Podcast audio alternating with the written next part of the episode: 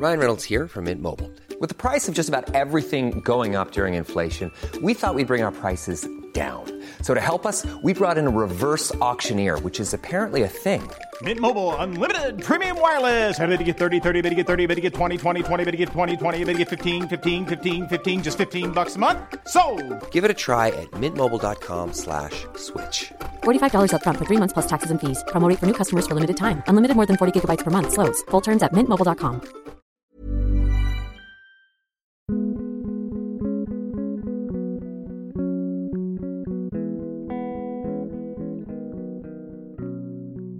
Welcome to the first episode of the relaunched Virago Books podcast, a monthly celebration of books, reading, and writing, brought to you by Virago Press, the international publisher of books by women. I'm Sarah Savitt, publisher of Virago, and I'm delighted to be introducing this special episode.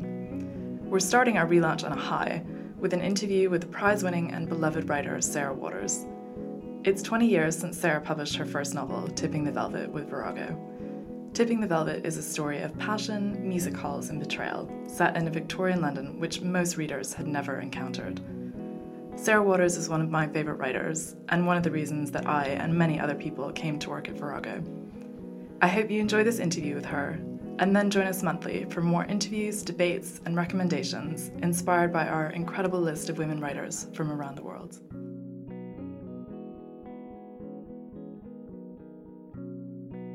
Virago has been publishing the wonderful Sarah Waters since 2008 when we launched her extraordinary first novel, Tipping the Velvet, and that was an amazing 20 years ago now. I am Lennie Goodings, Virago Chair, and I have been Sarah's editor for the last four novels over the last 16 years, and what a pleasure that has been. Sarah Waters is one of Britain's most acclaimed novelists. All of her novels that followed Tipping the Velvet, which are Affinity, Fingersmith, The Night Watch, The Little Stranger, and The Paying Guest, all have been heaped with praise and awards and adapted for theatre and film or television. She is one of our best selling writers, praised by the critics, loved by the readers, and has continued to write novels that lift a veil on unknown history and has become one of the best chroniclers of London. Tipping the Velvet is an exuberant, exultant novel. It's saucy and sensuous, a historical romance which follows the glittering career of Nan King, oyster girl turned music hall star, turned rent boy, turned East End Tom, turned feminist. Sarah Waters launches our new Virago podcast. We met to talk about Tipping the Velvet and our 20th anniversary edition, for which she has written a new afterword.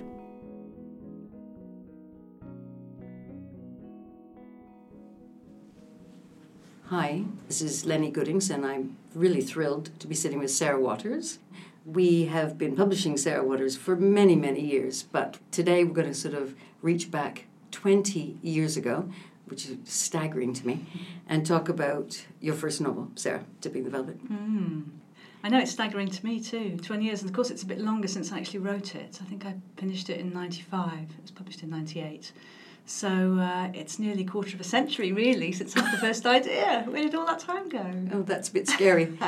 anyway, it's a good thing to celebrate. It is. It's really a good thing to celebrate. And I, I mean, one of the things I was very struck by when reading your afterword that you've done for us for our special 20th anniversary edition is how you say how much change there's been. And it's if you know, when we're in a moment right now with hashtag Me Too and all sorts of things, you know, we sort of feel like, oh my God, can't believe it hasn't changed. But when you think 20 years ago and you reference that, how much really has changed actually? An enormous amount has changed. I think in exactly the time that the book has been published, actually, for lesbian and gay people in the UK, you know, I mean, we now take things for granted that were unimaginable um, when I was writing the book. I'm married, you know, to, to my partner, gay parenting, gay rights um, as kind of, um, you know, consumers or employees or as um, as parents and partners. It's just astonishing, really. And also, I think also just the way in which um, lesbian and gay stuff has and trans stuff has, has crossed into the mainstream, into into mainstream culture. So I think still in the in the nineties, it was relatively rare to see, certainly you know, a respectful kind of um, representation of lesbian or gay life, something that felt authentic. Uh, on telly or in film, it was an event. You know, you really kind of seized onto it. but at the same time, um, I remember the the 90s in particular as a time when um, living in London, and that does make a difference. Uh, you know, I could feel very, very sort of certain of my lesbian community, my, my larger queer community, and that was an enormous sort of buttress for Tipping the Velvet in a way. You know, I, by, the, by the time I came to write Tipping the Velvet, which was about 95, I think I started it, um, I'd been reading lesbian and gay fiction for a while because it had been out and about. There'd been lots of lesbian and gay and feminist including Virago publishers around, and there'd been lesbian and gay bookshops, some of which, or at least one of which, Gay's the Word still exists. You know, so I was able to get hold of this stuff.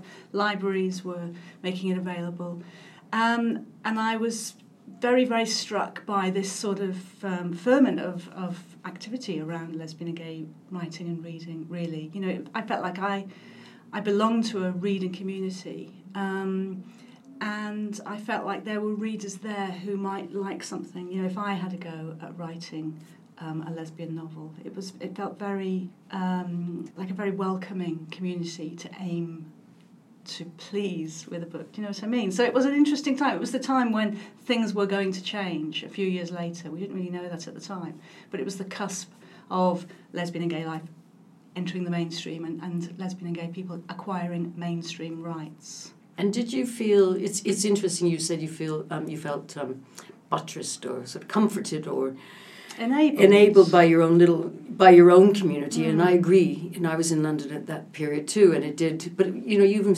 even then, you felt there were sort of pockets where you could be comfortable. Yes, and there were others where you didn't. Oh no, absolutely, which is still the case mm. in Britain, and is certainly, my goodness, the case across the world. You know, where it is not easy at all. Um, to be um, a lesbian, a gay, or, or queer or trans person, um, and the, you know the the rights and presence we have here in the UK is still unimaginable. You know, in lots of places around the world. No, certainly it was. There were pockets, definitely, but they felt like very empowered pockets mm. and quite noisy pockets, I suppose too. That's another thing. I think of the late 80s and 90s as being a great time for kind of queer invasions. You know, I mean, there were literally I remember lesbians invading the six o'clock news and abseiling into the House of Lords over Section 28, Clause 28. I mean, how wonderful is that? Um, and there were, you know, billboards were being defaced, um, there were kiss ins being organised. Um, there was lots of grassroots direct mm. action taking place. But also, I suppose, kind of more importantly for me, really, as a reader and a would be writer, um, I could see queer stuff sort of invading genres, mainstream genres, and I found that really exciting. The fact that there were lesbian thrillers, lesbian crime novels, lesbian sci-fi, really good lesbian sci-fi around in the 80s and 90s. And you know, I used to go and see the lesbian pantomime they had every year at the Drill Hall in London, and it was really it was exciting that they were there, but it was exciting to me that they were boldly kind of claiming these genres.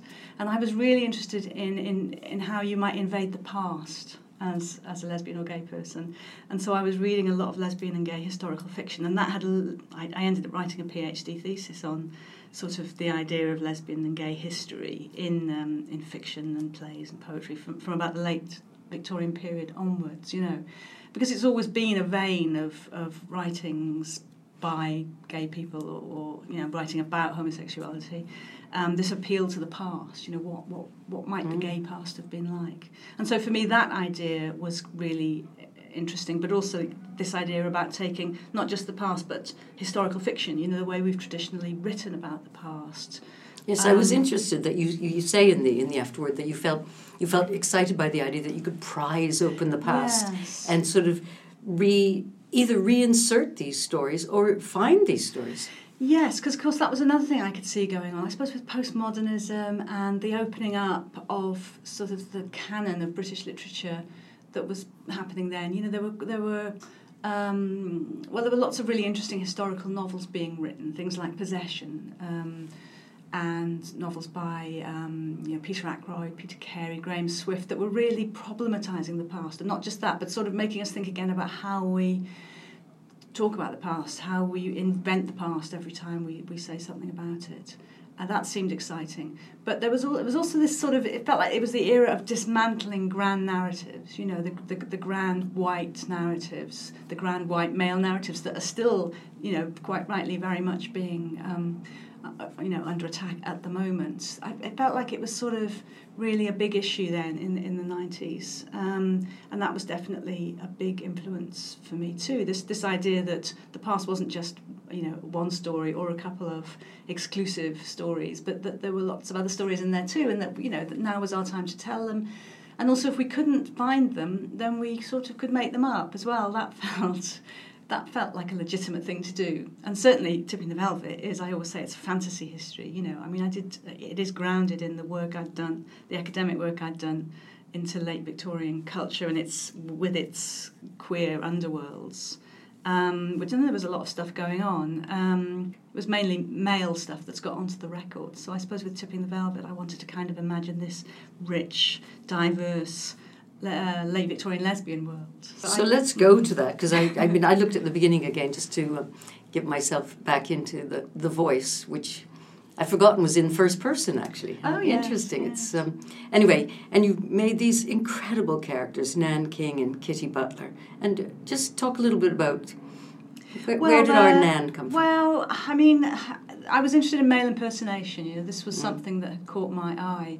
The fact that it's, part of mainstream musical entertainment was uh, women dressing as men. Vesta Tilley was the most famous, but there was also Hetty King, Ella Shields, um, and it was really you know mainstream stuff. And somebody like Vesta, Vesta Tilley was enormously successful and well loved by her audience, um, and was doing on the surface you know, perhaps a quite conservative act in the sense that um, she was very clearly always female, and she was she was played a diminutive man. But at the same time, she was often poking fun at men. You know, her songs were very caricaturing men, really. So she was both kind of claiming the glamour of masculinity, a certain kind of masculinity, and also subtly undermining it. I think I think her act was very interesting, and so I just I mean, to look at those images now, they look like they look very lesbian to us. They look like drag kings, and of course, they didn't look like that to mainstream viewers at the time. And yet, you do sort of get the um, get the feeling that for some viewers, there was a kind of queer charge.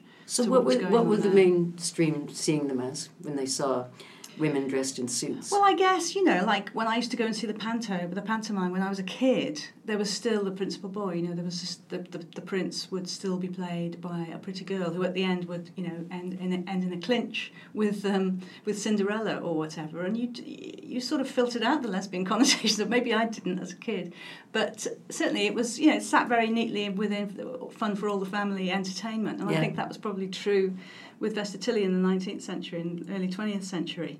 Um, but it was it was more that that sort of niche charge it might have had for maybe for all its viewers, but for certainly for some of its viewers, Vesta had a lot of very very ardent female fans, you know. And as she writes in her autobiography, Recollections, uh, one particular fan who followed her around and came to every you know performance until in the end she got so fed up with her that she invited her to, to her dressing room. But in order to sort of deflate her ardour, she deliberately received her with her hair in sort of rat's tails and make you know sort of makeup remover all, all over her face and. You know, the, the fan apparently was taken aback, but then declared that she loved her more than ever because she'd seen her like this. Um, and I suppose I thought, what would that have been? You know, that might have been a re- very different kind of uh, scenario. You know, what would it have been like um, if, if there'd been this sort of charge between the two of them? And I guess that's where the, the start of Tipping the Velvet came from, really. You know, Nancy is this ingenue, this oyster girl who sees Kitty Butler and then goes to her dressing room and then, you know, it goes from there. and Whitstable, what made you? Um, Oh well, I'd lived in. Whitstable Mm. as a student. I'd been I was at the University of Kent and had my own uh, love affair with my first love affair with a, with another girl, which was very exciting. We were living in this the most cold and slightly squalid student house. Um, as they all were in those days, but it was right on the beach in Whitstable, um, over in Seasalter, and it's a very pebbly beach. It's very very romantic when I think back because you'd hear the waves and you'd hear this crunching pebbles as people walked down the beach late at night, and you'd have to just stay in bed because it was so cold. Um, so it was a very, I, I remember it very affectionately and very romantically, and so it seemed a good. It seemed a good setting for Nancy. Really, it was you know this, this youngster who was going to set embark on this checkered career. and did you know where you were going with this book? Because I Um, know in your later novels, you you generally understand At least where you're going to end, don't you? Even if yeah, I, I Did did, actually. I, yeah, when I was I was finishing off my PhD, I was cycling backwards and forwards to the British Library and um, coming up with the with the plot of the story. You know, which is basically quite a cheesy plot, really, um, but but you know, deliberately so because I wanted it to be this sort of I wanted to kind of claim a sort of classic romantic uh, narrative for lesbians, really. Um, so I plotted the whole thing out in advance. I think so much so that when I actually came to start writing it, I started in the middle. I, well, I started with the second section of three, because that was the world I knew most. It was the, the sort of uh, Victorian world of uh, rent boys and um, uh, kind of this cross class charge um, that had really belonged to men in the period. I think sort of the, the Oscar Wilde world, you know. But then I, I knew that I knew that London a bit, so that was where I started. And then I went back when I finished that section to part one and kind of connected connected it up, and then wrote the last section. It was very it's the it was a very I mean it's a very straightforward novel, and I would if I was writing it now, I'd go further with the you know some of the characters, and I'd think it through much more, and and the, you know just just pay more attention to all sorts of things. But it was you know writing it was just wonderful then because I'd it was it was sort of me discovering that I could kind of write, and it was just fun and um, thrilling. I think it still is all those things. Actually, I wouldn't. I wouldn't have a word changed. Actually, I think it's it's Oh, fabulous. I wish I could tidy it up. I look at it now. It's the only one I've reread, and it was really quite a bruising experience because it's so untidy and so all over the place. But it's so exuberant, isn't yeah, it? Yeah, I know. And probably if I was to write it now, I would. It wouldn't have that. You No. know. So and there are phrases and sentences in it that I still think are really nice, and I probably wouldn't attempt them now because they're a bit purple or you know they're a bit romantic or something. I don't know. So Mm. yeah, no, I, I, I I'm very very fond of it. It's true. And so you were sitting in the British Library writing it, mainly, or Um, at home? Mainly at home is what I recall. In my the corner of my bedroom in Dalston is what I can remember, um, because by then I'd I'd finished the PhD and um, was unemployed, and um, not I have to admit not very hard looking for work. so getting kind of a certain certain amount of income support and housing benefit. I did odd bits of teaching here and there, but really I, I just thought this is the, you know if I'm ever going to write a novel now is the time to try and it seemed like this kind of perfect moment. I was used to having no money, I, you know I was still young enough that if it went nowhere it wouldn't it didn't feel like it would be the end of the world. I had no dependents, you know that sort of thing. It was a lot of things working to make it possible for me to Living in a squat. When we This- first started no, publishing, you were I in a was, squat. I weren't was. Well, this was before the squat. Um, so I was still, this was relatively respectable, really, the Dalston days. Um, but uh, yeah, it was very much, you know, working at working at a desk in the corner of my bedroom, which I did for many years, which actually was absolutely fine. I mean, now I have a nice study, the top of the house, a nice view of the local gardens and stuff. But actually, it doesn't. You know, all you need, I think, is peace and quiet and a nice flat surface to work on. Um, But you need, um, you see, I want to sort of think about that young woman of 20 years ago. And you, because I think you also need, you need a drive, obviously. And so you were prepared to, you were obviously sacrificing on some levels. I mean, okay, you were f- fine to give up some creature comforts, but nevertheless, you had to have some kind of sense that it, a career as a writer would, is a possibility. and I did in a small way, and the the reason I had it was from what because of what I was talking about before. You know, this sense of there being a lesbian and gay reading and writing community around me. That I mean, you know, some of the books that were that were published by some of those small lesbian and gay presses, they weren't the most ambitious books in the world, you know. And it was exciting that they were there at all. That's what I remember about it. I just read absolutely everything I could, even and even when the, you know, the novels or the stories weren't that great, just the fact that they were talking about lesbians, you know, it was just great. But in a funny way, actually, because. um, Well, because I felt that the bar was relatively low, you know, it, ma- it made me feel that I could maybe try and contribute something of my own. Whereas, I mean, if I had, you know, I've often said this, but if I had set out if I t- to be, I don't know, Hilary Mantel or you know, Angela Carter or something, I just I never would have written at all. It would have been too daunting a prospect. But I felt sort of there was room for me in lesbian and gay and feminist publishing. That's what I felt, and that was that was very empowering. And I, I did I did develop a drive then for the writing. I think simply because I found it so exciting. You know, the fact that I could create this story from nothing, and that's still what excites me about writing a novel. Um, that you start with the germ of an idea, and you know in my case sort of three or four years later you you have this world that you can offer to somebody else often to complete strangers and they can enter into this creation of yours i still find that really exciting and i certainly remember finding that exciting with tipping the velvet and that that excitement kept kept me writing definitely and this you've often said too that you wanted to give pleasure to readers and so your yes. things like the plot and the well, obviously your characters are brilliantly drawn. But you have you you are famous for quite intricate plots as well, aren't you? Yeah, I like a good plot. I like uh, storytelling is, you know, I think is a wonderful thing, and it's sort of part of what makes us human, and we should relish it and celebrate it.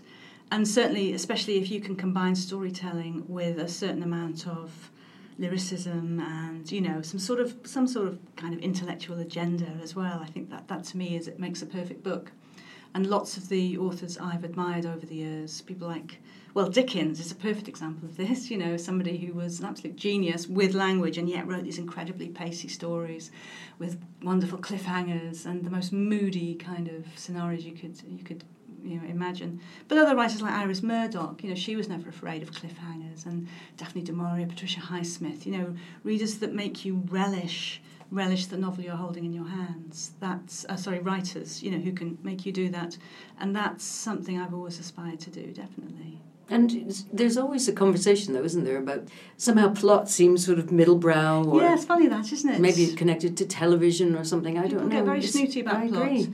I don't know if that's changing because of television, because there's so much good television around at the moment, so much sort of long form narrative. Um, that, that, that that's I mean people often say don't they if Dickens was around now he'd be writing for TV and I think he would because I think it would suit him down to the ground. And uh, maybe that will change the respect you know that's given to plotting. Um, but it's true there's there's been a, I think yes um, I think the 90s actually you know while I was enjoying all this kind of lesbian and gay stuff there was a sort of more mainstream snootiness really about storytelling. Although again I think of all those postmodern books like Possession, for example, which is also a great a great novel for storytelling. So I don't know. I think it's a very very basic appeal that storytelling has, and I don't. I think book. I think literary fiction can't survive without it because unless it's the quality of the writing. I mean, you don't read Virginia Woolf for, for the plots, do you? You know, you read it for the beauty of the language and the strength of the ideas. There will always be literary fiction like that, but I think you know, fiction always needs a reason for you to keep turning the pages. Why do we need stories then? Why do we need stories? I think it, I think we're sort of genetically programmed to tell stories. I think it's how we make sense of the world. I think it's all about, um, you know, in order to sort of successfully negotiate the world, you have to be able to put yourself in imaginary scenarios. You have to be able to put yourself in other people's shoes. You know, empathy is a great dri- uh, uh, a driver of fiction and uh, and of reading. I think that's you know that's a very basic need we have as human beings, and it's it's a great thing. It's something that we need more of. Um, but yeah, I think it's something that's hardwired into us. Um, and our relish for storytelling, you know, must go back a long, long way to sort of sitting around the fire, really, and and elaborating. I'm always interested yeah. in the, you know, when you do listen to oral stories, they don't tell them the same way no, each time, do they? They're I mean, each alive, time, aren't they? That's yeah. a wonderful thing. But that's you know, it's a funny thing as a writer. Sometimes I talk to readers about if they've enjoyed my books, and they'll say, oh, "I love that bit where," and they tell you a scene, and it's not quite the scene you wrote, but it's the scene they read because it set off things in their heads. And certainly, I've had that experience with books and films. You remember a scene, and then you go back, and it, no, it wasn't quite like that actually. But that's a wonderful thing. You know, even a even a book that's on paper apparently unchangeable um, will have these these different lives for different people. And what about the um, adaptations? Mm. So you know these these characters you, they've just sprung out of your head, fully formed. No, yes. obviously you developed them, um, but then you, they're on the screen for God's sake. Yeah. When you're ready to pop the question, the last thing you want to do is second guess the ring. At BlueNile.com, you can design a one of a kind ring with the ease and convenience of shopping online. Choose your diamond and setting. When you find the one, you'll get it delivered right to your door. Go to Bluenile.com and use promo code LISTEN to get $50 off your purchase of $500 or more. That's code LISTEN at Bluenile.com for $50 off your purchase. Bluenile.com code LISTEN. Ryan Reynolds here from Mint Mobile. With the price of just about everything going up during inflation, we thought we'd bring our prices down. So to help us, we brought in a reverse auctioneer, which is apparently a thing. Mint Mobile unlimited premium wireless. Have to get 30, 30, bit to get 30, bit to get 20, 20, 20, bit to get 20, 20, bit to get 15, 15, 15, 15 just 15 bucks a month. So, Give it a try at mintmobile.com slash switch. $45 upfront for three months plus taxes and fees. Promo rate for new customers for limited time. Unlimited more than 40 gigabytes per month. Slows. Full terms at mintmobile.com. Planning for your next trip? Elevate your travel style with Quince. Quince has all the jet setting essentials you'll want for your next getaway, like European linen, premium luggage options, buttery soft Italian leather bags, and so much more. And is all priced at 50 to 80% less than similar brands. Plus, Quince only works with factories that use safe and ethical manufacturing practices. Pack your bags with high-quality essentials you'll be wearing for vacations to come with Quince. Go to quince.com slash pack for free shipping and 365-day returns. That like I remember that with Tipping the Velvet, which was the first one I'd had adapted for telly. And I remember exactly that being a very unnerving sensation. And unnerving and exciting. You know, I went along to the actors' read through where they all sit around in their ordinary clothes long before filming starts and just read through the script. It's a chance for the scriptwriter and the director to time it and things like that. And, um, you know, walking in and seeing these little place names for everybody Kitty Butler, Nancy Astley, and thinking, oh my God, this would this would not be happening if it hadn't been for me in my Dalston bedroom, you know, dreaming these up. And then going on set and seeing this world, this extraordinarily busy world of um, filmmaking, where there are loads of kind of beefy men wandering around lugging cables and cameras and things. And thinking none of these people would be being employed on this if, if I hadn't written that book. It's a very, it's to see it breeding things like that is is odd. I'd say. and and then to see the character who inhabits that person, you know. So you have the two young women in. I'm especially thinking about the Andrew Davies ad- TV adaptation. Yeah. And do, do do those actresses sort of start colouring your remem- memory of your original character? I think they probably do a bit. I have to say, um, and it yes, I remember that being odd, but not for very long. You know, I mean, Keeley Hawes was did, look rather like I'd imagined Kitty, especially in her lovely suit, you know, on stage. Um, but Rachel Stirling wasn't how I've ima- how I'd imagined Nancy, who was is blonde in the book, you know, and all that sort of thing. But actually, it's amazing how quickly you get over that because because the adaptation is something different. I mean, it's not mine; it's Andrew Davies's or it's the director's. You know, it belongs not to you, but to to the, to the team of people who've created it, really. And so very quickly, you just have these two things, two tipping the velvets in your head. I mean, since then I've seen you know, there've been stage adaptations, so that's another kind of um, life that the, that the novel has. Um, but you somehow you just yeah take them you take them on board and that's that. So you were okay for someone else to take over your Yeah, your creative work. I think you have to really, unless, yeah, I think um, it's very hard because you have to be pretty ruthless. I mean, I remember seeing the first time I saw a script of one of my books that was Tipping the Velvet, and you know, Tipping the Velvet is not a short book. It probably do with a trim actually, but anyway, you know, and Andrew Davies's script was about ninety pages of sparse dialogue, and it's like, where's all my lovely scenario? And of course, the lovely scenarios are provided by the costume department and the you know the lighting and the And sound the, and the face, I always think, you know, what takes a writer, you know, three or four pages Oh, yeah. to show somebody can do in a minute on their face, can't they? Yes, but I think to see that that I think to make to turn a novel into that very the bare bones of that script, I think takes a lot of rigor and nerve really if you're if you're doing it to your own writing. So it's much easier, I think. I think I'd find it easier to adapt somebody else's book for telly than to adapt one of my own. But I think it's easier to hand it over to somebody else, um, especially someone like Andrew, you know, who's been doing it for a long time and knows what they're doing. Um, and then it, for me, it just always became fascinating to see you know, what decisions a scriptwriter makes, why they might make those decisions. You know what what can work on the page but can't work on the screen has to go. Often it's about cutting down um, the character. You know the, the sort of the you know cutting down seven characters into five characters or into four characters, which actually is always a good thing to bear in mind as a writer. I know we've talked about this. Sometimes in a book you have two characters who are really you know doing the same thing. They can, they can just become one character, and TV does that a lot. And sometimes that's a loss um, because what's wonderful about novels is that they can be a bit sprawly, you know, a bit leisurely, and they can sort of wander here and wander there. And TV doesn't tend to do that. Um, it, it goes for other effects. Um, so, but but I've just always found that process of adaptation um, really interesting. You've had very good adaptations as well, haven't you? I have. I've been really lucky. I want to ask you one last question before we go over to your fans' questions, um, which is about length. I'm thinking about that when you when you brought it up about the length of um, the television versus your Uh-huh. novels. Because all of your novels, I know every once in a while you tell me you're going to write a short novel, but that never happens. But you do seem to enjoy that, um, taking your time to really take us into a place, and then to really.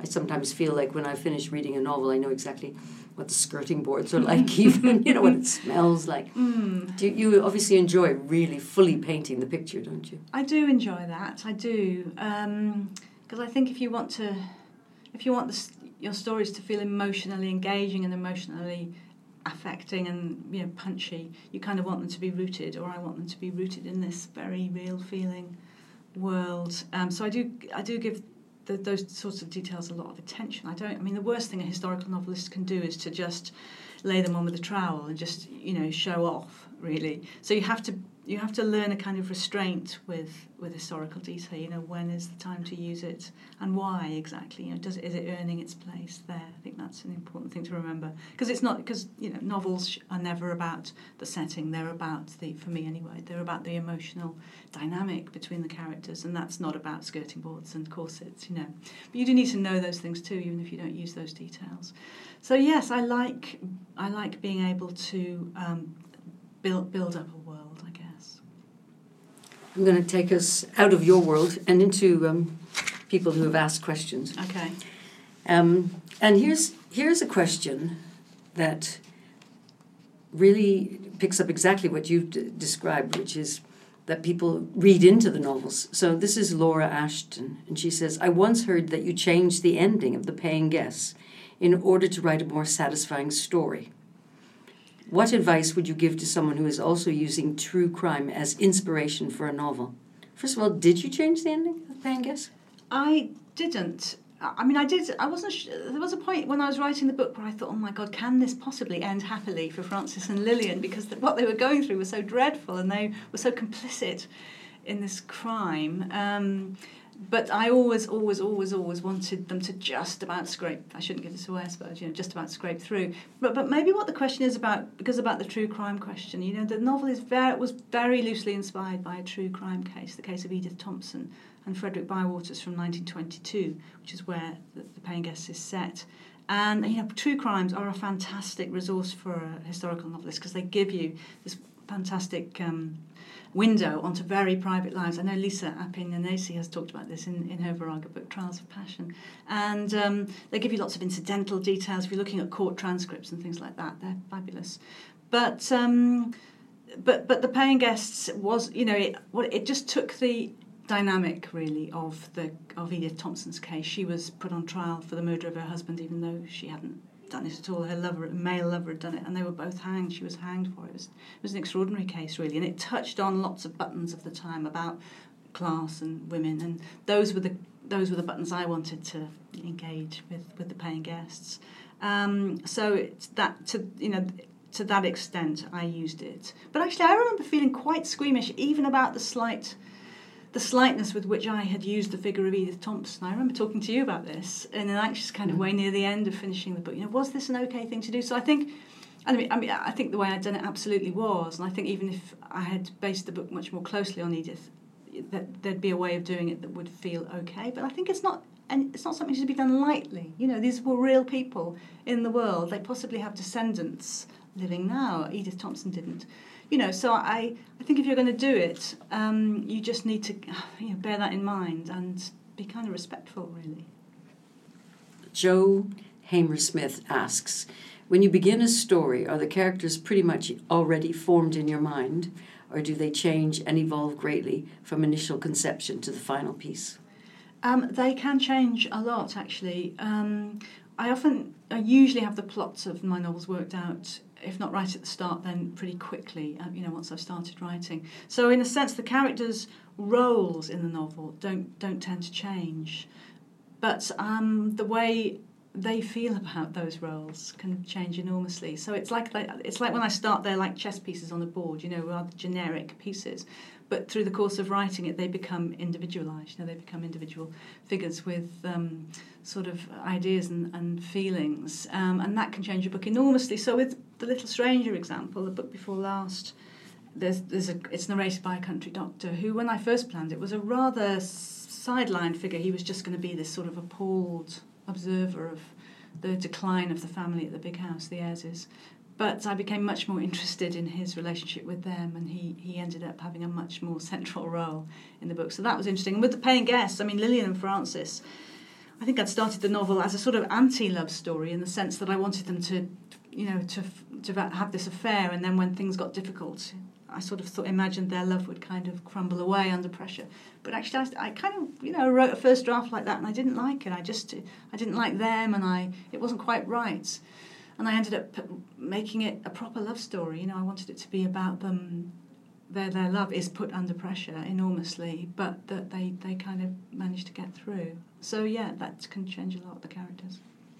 Um, back to Tipping the Velvet, Micah Botha says Was Nancy in Tipping the Velvet and her relationship with Diana Lethaby inspired by the character of Pip from Great Expectations? um, it wasn't actually, although I can kind of see where that question's coming from because. Um, I mean, if you're thinking of Pip and Estella in Great Expectations, you know, Pip is this working class boy who falls in love with this haughty, uh, you know, sort of gentry girl um, it's all about sort of the eroticization of humiliation, really.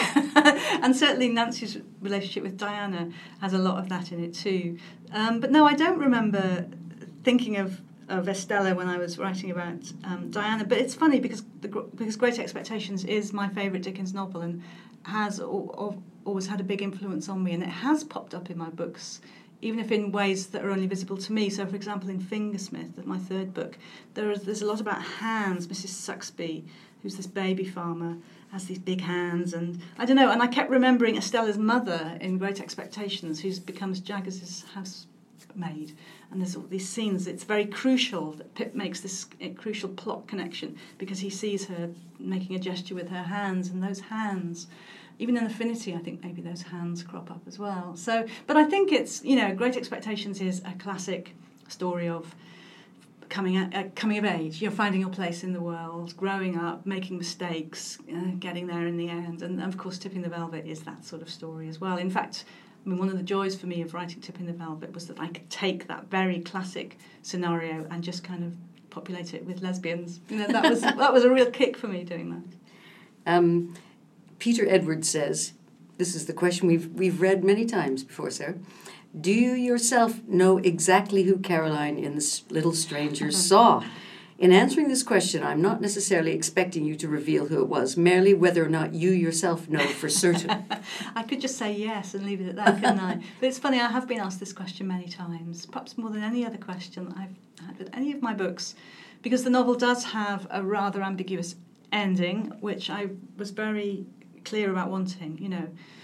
But I also feel there are quite a lot of clues in it. There's a big clue in the last line of the book.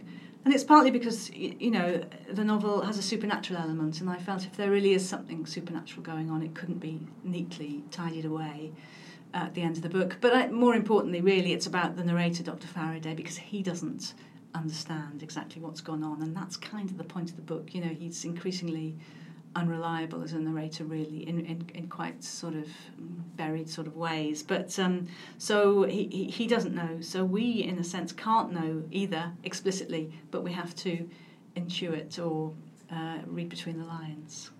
That's my story, and I'm sticking to it anyway. um, Caroline asks Have you ever considered writing a novel set in the present day? Um, I didn't for a long time because history really was always my way into writing fiction, and that's I was very happy with that. But increasingly, I suppose I've become interested in what kind of novel I would write if I moved into the contemporary world. You know, just as a technical issue, really. What would that be like? What would my voice be like? Um, I'm not sure what it would be like. I've, I've sometimes thought maybe a ghost story would be an interesting thing to write with a contemporary setting. It's relatively easy to create a spooky atmosphere with a with a kind of antique setting, but to do it in the modern world would be more of a challenge, and that would be really interesting, I think. So that might be my way in, you know, a sort of gothic way into the present. But it's not something that I'm doing at the moment, and it probably it won't. It might be then. I don't know. So I'm not ruling it out. Um, to conclude this section, would you like to tell us what you are writing? I'm right in the middle of writing my new book at the moment, um, which is set in the 50s, um, early 50s. It's not gay, it's a kind of a family story, really. Um, and it's a bit gothic. That's all I'll say. Thank you very much, Sarah Waters. Pleasure. Congratulations on Tipping the Velvet.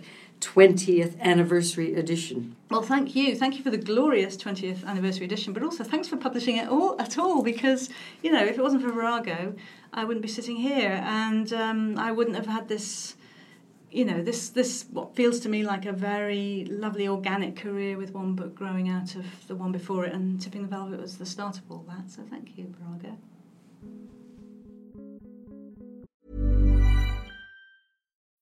When you need mealtime inspiration, it's worth shopping Kroger, where you'll find over 30,000 mouthwatering choices that excite your inner foodie. And no matter what tasty choice you make, you'll enjoy our everyday low prices, plus extra ways to save, like digital coupons worth over $600 each week. You can also save up to $1 off per gallon at the pump with fuel points. More savings and more inspiring flavors make shopping Kroger worth it every time. Kroger, fresh for everyone. Fuel restrictions apply.